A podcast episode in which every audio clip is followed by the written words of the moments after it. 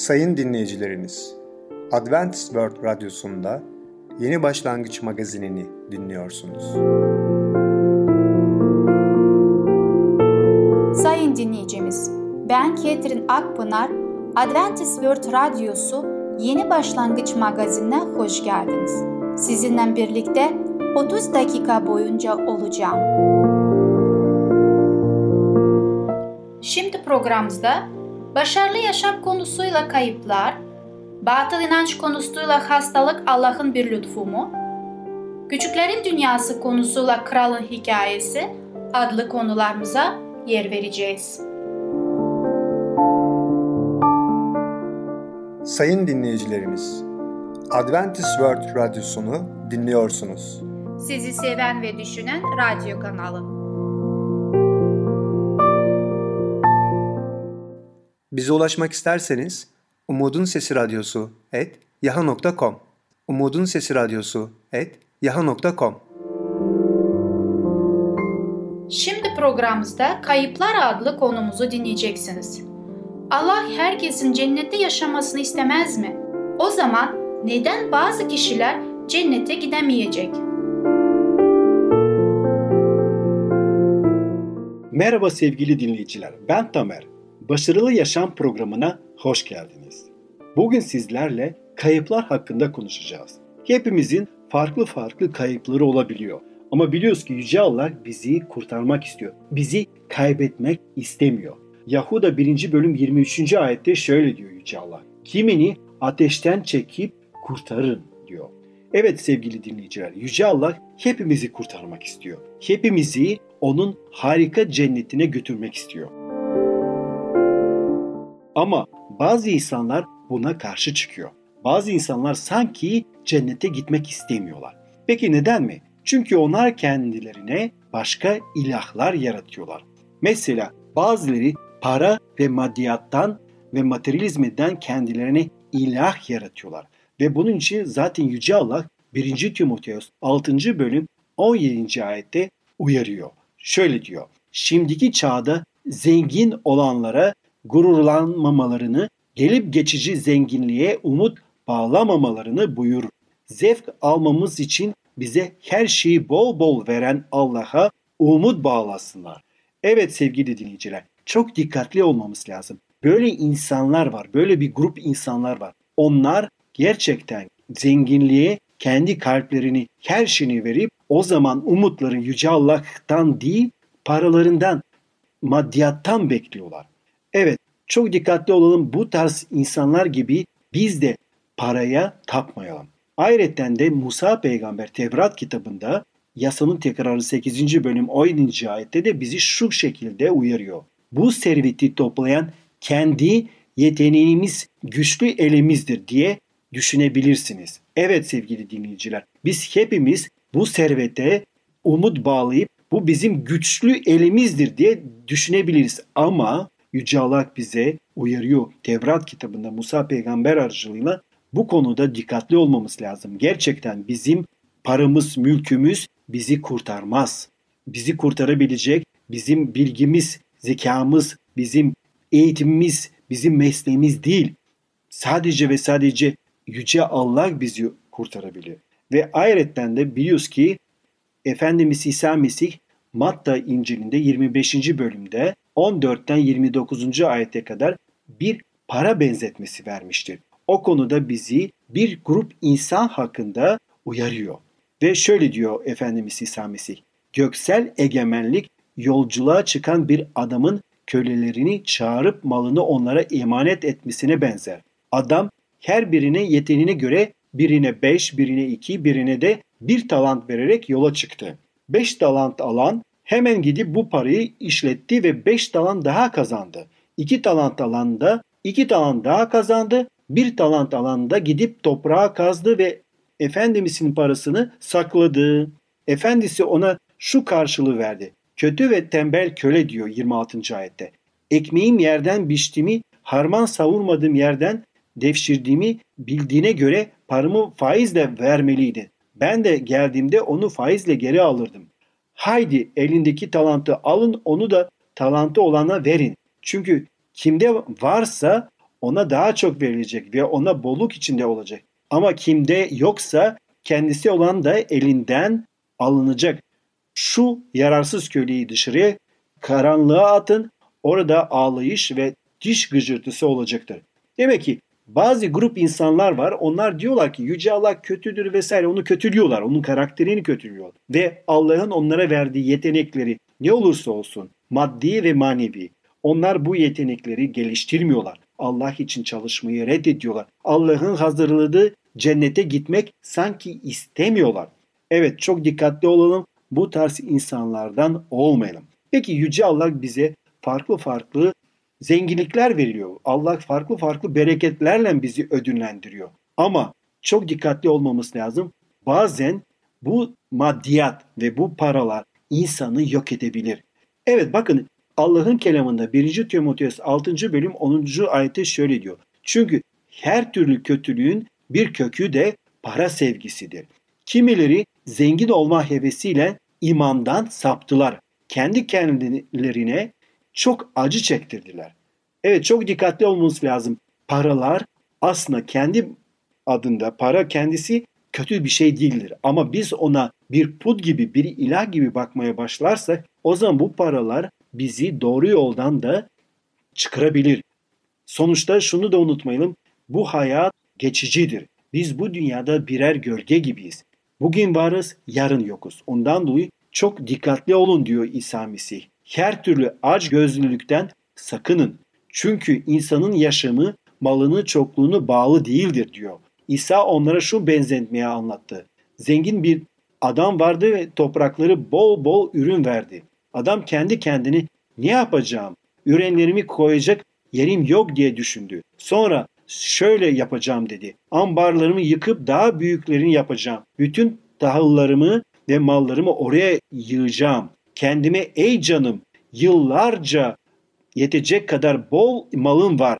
Rahatına bak, ye, iç, yaşamın tadını çıkar diyeceğim. Ama Allah ona ey akılsız dedi. Bu gece canın senden istenecek. Biriktirdiğin bu şeyler kime kalacak? Kendisi için servet biriktiren ama Allah katında zengin olmayan kişinin sonu da böyle oluyor. Sevgili dinleyiciler çok dikkatli olmalıyız. Yüce Allah bize tabii ki farklı farklı bereketler veriyor ama biz bu bereketleri nasıl kullanacağız? Yüce Allah için mi kullanacağız? Allah'ın istediği doğrultusunda mı kullanacağız? Veya kendi egolarımızı, bencilliklerimiz için mi kullanacağız? Ve unutmayalım Yüce Allah bizi cennete götürmek istiyor. Biz de Yüce Allah'ın seçmiş olduğu ve cennete götürdüğü insanlar arasında olmak istemiyor muyuz? Tabii ki istiyoruz. Ama bazı insanlar için Yüce Allah diyor, bazı insanlar maalesef istemiyorlar. Sevgili dinleyiciler, biz Yüce Allah'ın hazırladığı cennette yaşamak istiyoruz. Herkesin orada olmasını istiyoruz. Ve bundan dolayı sevgili dinleyiciler, herkese bu güzel yolu tanıtalım. Herkese Yüce Allah'ın gösterdiği bu harika cenneti açıklayalım. Evet, Yüce Allah kendi kelamında harika bir diyarı, harika bir egemenliği, cennetini tanıtıyor. Sevgili dinleyiciler, bugün konumuz sona eriyor. Bir sonraki programına kadar hoşçakalın. Sevgili dinleyicimiz, Kayıplar adlı konumuzu dinlediniz. Bu hafta çarşamba günü Başarılı Yaşam adlı programımızı aynı saatte dinleyebileceksiniz. Sayın dinleyicilerimiz, Adventist World Radyosunu dinliyorsunuz. Sizi seven ve düşünen radyo kanalı. Bize ulaşmak isterseniz Umutun Sesi Radyosu et yaha.com Umutun Sesi Radyosu et yaha.com Şimdi programımızda Hastalık Allah'ın bir lütfu adlı konumuzu dinleyeceksiniz. Allah bize hastalıklar verebilir mi? Merhaba sevgili dinleyicimiz. Batıl İnanç adlı programa hoş geldiniz. Ben Ketrin. Bugün sizlerle paylaşmak istediğim farklı bir konu hastalık Allah'ın bir lütfu mudur? İnsan olarak bu dünyada yaşadığımız zaman başımıza bir sorun geldiği zaman, bir rahatsızlık geldiği zaman dua edeceğimiz yerine biz şikayetçi olmaktayız. Gerçekten Allah bize rahatsızlıklar vermekte midir? Önceki konumda sizinle paylaşmış olduğum bir hikayeyle Önderinin nasıl iyileştiğini, Allah onun duasına nasıl bir yanıt verdiğini duymuş olduk. Allah kutsal kitapta bizler için şu sözleri bırakmıştır. Çünkü benim düşüncelerim sizin düşünceleriniz değil. Sizin yollarınız benim yollarım değil diyor Rab. Çünkü gökler nasıl yeryüzünden yüksekse, yollarım da sizin yollarınızdan, düşüncelerim düşüncelerinizden yüksektir. Yaşaya kitabında 55. bölümde 8 ve 9. ayetleri okumaktaydım. Allah dualarımızı cevaplamazsa bile bu boşu boşuna dua ettiğimizi anlamına gelmemeli. Hastalık ve acılara karşı isyan etmek için her şeye yöneliriz. Çok çabuk karşılaştığımız talihsizliklerle isyan ederiz. Genelde şu soruları sorarız. Neden bunlar benim başıma geliyor? Neden acılarım dinmiyor? Başka benim çektiğim acıları hak etmiyor mu? Allah'ın neden böyle bir derdi bana uygun gördü? Bu ve benzer sorular, bu ve benzer sorular bizim istemeyen durumlara tahammülümüz olmadığını gösteriyor. Böylece sürekli içimizde bir isyan duvarı inşa ederiz. Ama sorunlarımız böyle çözümlenmez. Uzun yılların tecrübesine sahip bir din adamı olarak dualarımıza karşılık Allah'ın hayır sözünü bile olumlu bir etkisi olduğunu kanıtlayabilirim. Sağlığımızın için yaptığımız duada Allah'ın dualarımıza yanıt vermiyorsa sebebini bilmezsek bile hastalığın Allah'ın bir lütfu olduğunu kavramamız gerekir. Bu yüzden hastalığa karşı iç isyanı ve Allah'a baş kaldırmaya bir yana bırakıp Allah'ın hastalığı lütfettiğini kabul etmemiz gerekir. Sevgili dinleyicimiz, eğer Allah dualarını karşılık hastalığını çabucak iyileştirmiyorsa ve hastalığında bir düzenleme de görülmüyorsa Allah'ın bu hastalığı sana lütfettiğini bilmek gerekir. Allah sana yardımını sunar. Allah içine düştüğün bu durumda sana güç verir. İsraillerin şikayetlerine karşılık Allah şu cesaret verici yanıtı veriyor. Ey Yakup soyu, ey İsrail, neden Rab başıma gelenleri görmüyor? Allah hakkımı gözetmiyor diye yakınıyorsun. Bilmiyor musun? Duymadın mı? Ebedi Allah Rab bütün dünyayı yaratan ne yorulur ne de zayıflar. Onun bilgisi kavranmaz. Yorulanı güçlendirir. Takati olmayan kudretini artırır. Gençler birer yorulup zayıf düşer. Yiğitler tökezleyip düşerler. Rabbe umut bağlayanlarsa taze güce kavuşur. Kanat açıp yükselirler kartallar gibi. Koşar ama zayıf düşmezler. Yürür ama yorulmazlar.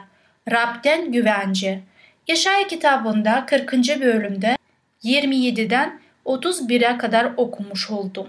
Buna ek olarak şu bilince sahip olmalıyız. Allah'ın bize ruhsal ve bedensel dayanma gücümüzü bilir. Bize olan sevgisinden kaldırabileceğimizden fazlasını bize taşıtmaz. Allah'ın bu konudaki sözü şöyle der. Her insanın karşılaştığı denemelerde başka türlü denemelerle karşılaşmadınız. Allah güvenilirdir. Gücünüzü aşan biçimde denenmenize izin vermez. Dayanabilmeniz için deneme ile birlikte çıkış yolunu da sağlayacaktır. 1. Korintilerde 10. bölümde 13. ayette bu sözleri bulmaktayız.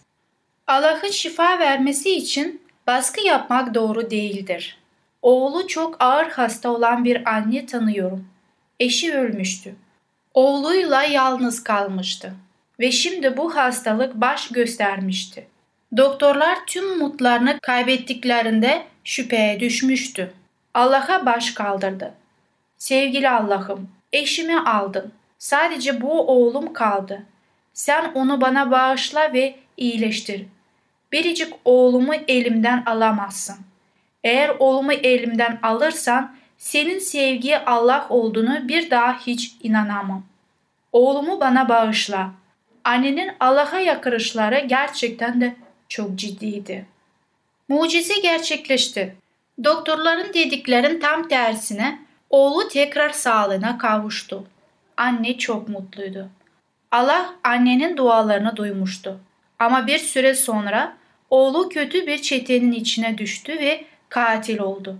Ömür boyu hapis cezasına çarptırıldı. Gözü yaşlı kadın şunu itiraf etti. Oğlumun hapiste yatmasının asıl suçlusu aslında benim. Çok büyük bir günah işledim. Oğlum daha günah işlemeden Allah onu yanına alacaktı. Ben ise Allah'ı oğlumun hayatta kalması için zorladım. Allah ise o zamanlar oğlumun hakkında doğru olan şey karar vermişti. Şimdi bu acıyı oğlumla birlikte çekeceğiz. Sevgili dinleyicimiz, biz de bazen bu kadın gibi ısrarcı olmaktayız. Allah'tan ne pahasına olursa olsun ondan sağlık dileniriz. Ve tabii ki Allah bize o sağlığı verecektir. Ve biz ondan sonra hayatımızda yaptığımız hatadan dolayı da Allah'tan uzaklaşabiliriz. Allah bize bazen bu durumları gelmesine müsaade eder. Yani Allah bize bir hastalık vermez. Ama günah olduğundan dolayı bu hastalığın ilerlemesine ve bazen hayatımızdan olmamıza bile müsaade eder. Her zaman Allah'a güveneceğiz ve onun bize verdiği ağırlıkları ondan güç isteyerek taşımaya gayret edeceğiz. Sevgili dinleyicimiz, bir sonraki programa kadar görüşmek dileğiyle, hoşçakalın. Sevgili dinleyicimiz, Hastalık Allah'ın bir lütfu adlı konumuzu dinlediniz. Bu hafta çarşamba günü Batıl İnanç adlı programımızı aynı saatte dinleyebileceksiniz. Sayın dinleyicilerimiz, Adventist World Radyosunu dinliyorsunuz. Sizi seven ve düşünen radyo kanalı. Bize ulaşmak isterseniz Umutun Sesi Radyosu et yaha.com Umutun Sesi Radyosu et yaha.com Sevgili küçük dostum, Kralın Hazinesi adlı konumuzu dinleyeceksin. İyilik yapmanın karşılığı nedir? Merhaba çocuklar, ben Fidan. Küçüklerin Dünyası adlı programımıza hepiniz hoş geldiniz. Bugün sizlerle geçen programımızda yarım kalan hikayemiz Kralın Hazinesine devam edeceğiz. Evet, hikayemizin sonunu merak ediyor musunuz? Öyleyse bizi dinlemeye devam edin. Hep beraber hikayemize başlayalım. Efendi bu duruma daha da çok sinirlenmiş ve demiş ki ''Ne? Bu ahmak sekiz kırınını gidip dilenciye mi vermiş? Gönder onu yanıma.'' Abdülkerim efendisinin yanına gittiğinde efendisi onu azarlayarak ''Kendini çok büyük adam sanıyorsun galiba. Ben bir dilenciye bir bakır sikkeden fazlasını vermem Abdülhazretleri. Ama sen gidip gümüş para verdin öyle mi? Dilenci de sana yüz katıyla ödüllendirileceğini söyledi değil mi? O zaman ödüllendireyim seni şimdi demiş.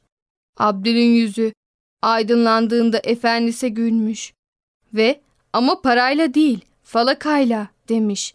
Hizmetçiler Abdül'ü yere yatırmış ve çıplak ayaklarına yüz değnek vurmuşlar. Sonraki gün efendisi tekrar Abdül'ü çağırtmış. Ona aptal dedikten sonra demiş ki senin için ufak bir işim var. Bu iş senin aklını başına getirir. Git arazide su ara. Bulana kadar da geri gelme. Abdül günlerce yakıcı güneşin altında çalışmış. Bir gün toprağı o kadar çok kazmış ki 10 metre derine inmiş. Toprakta pirinçten bir çanağa denk gelmiş. Dikkatlice bakınca çanağın yuvarlak beyaz taşlarla dolu olduğunu görmüş. Kuvvetli güneş ışığının altında bu taşlar gözlerini kamaştırmış. Bir tanesini ağzına koyup dişleriyle kırmaya çalışmış. Ama kıramamış. kendi kendine Efendi pirinç çekmiş buraya. Pirinçler de taşlaşmış.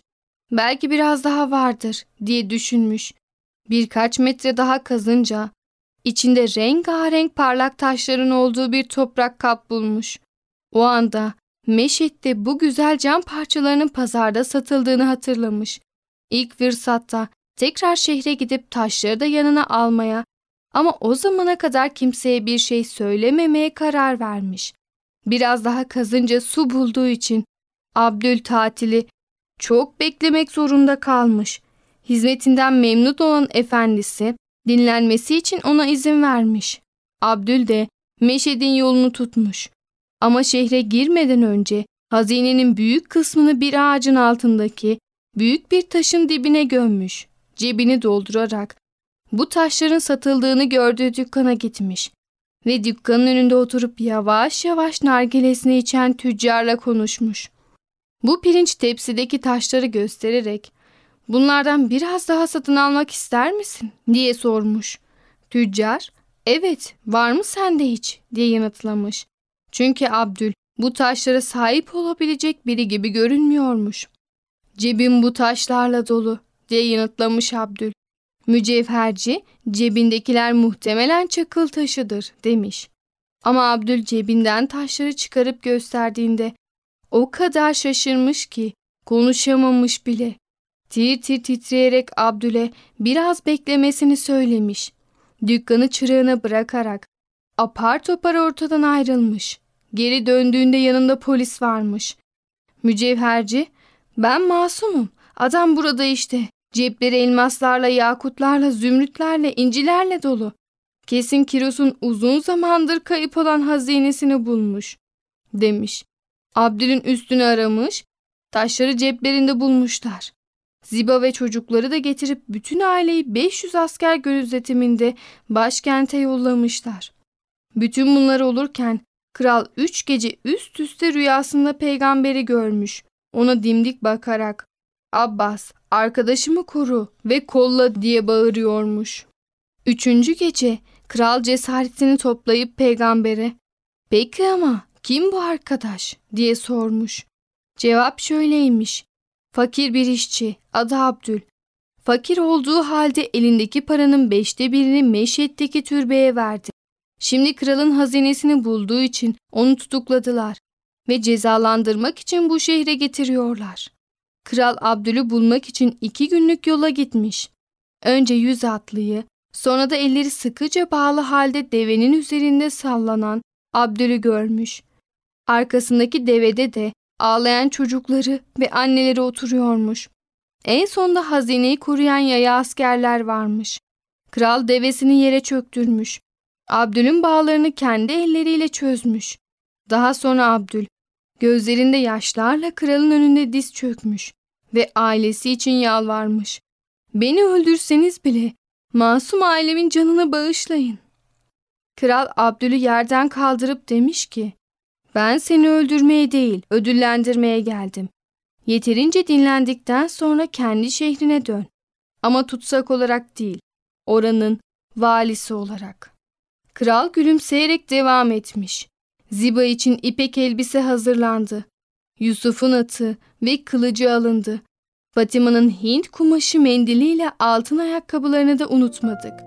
Kral bunları biliyormuş. Çünkü Abdül'ü suçlayan polislerin raporunu tamamen okumuş. Böylece Abdül'ün dindarlığı karşılığını bulmuş. Hem de yüz katıyla değil, hayal bile edilemeyecek kadar.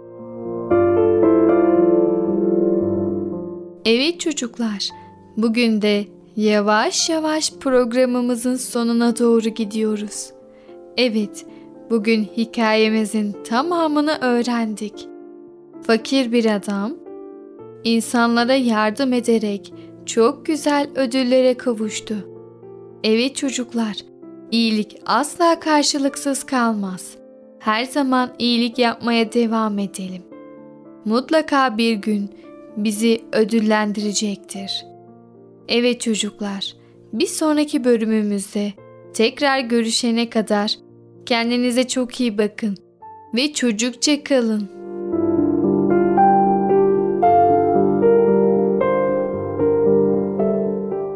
Sevgili küçük dostum, Kralın Hazinesi adlı konumuzu dinledin.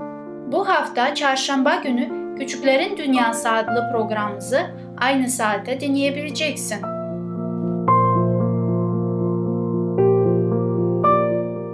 Sayın dinleyicilerimiz, Adventist World Radyosunu dinliyorsunuz. Sizi seven ve düşünen radyo kanalı.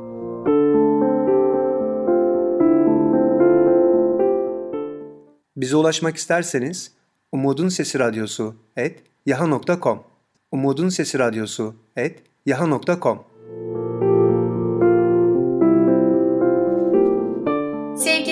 Dinleyicimiz, gelecek programımızda ele alacağımız konular İncil'e güvenebilir miyiz? Kanser ve stres faktörü, sebze köftesi. Bugünkü programımız sona erdi. Bizi dinlediğiniz için teşekkürler. Bir sonraki programa kadar görüşmek dileğiyle. Hoşçakalın.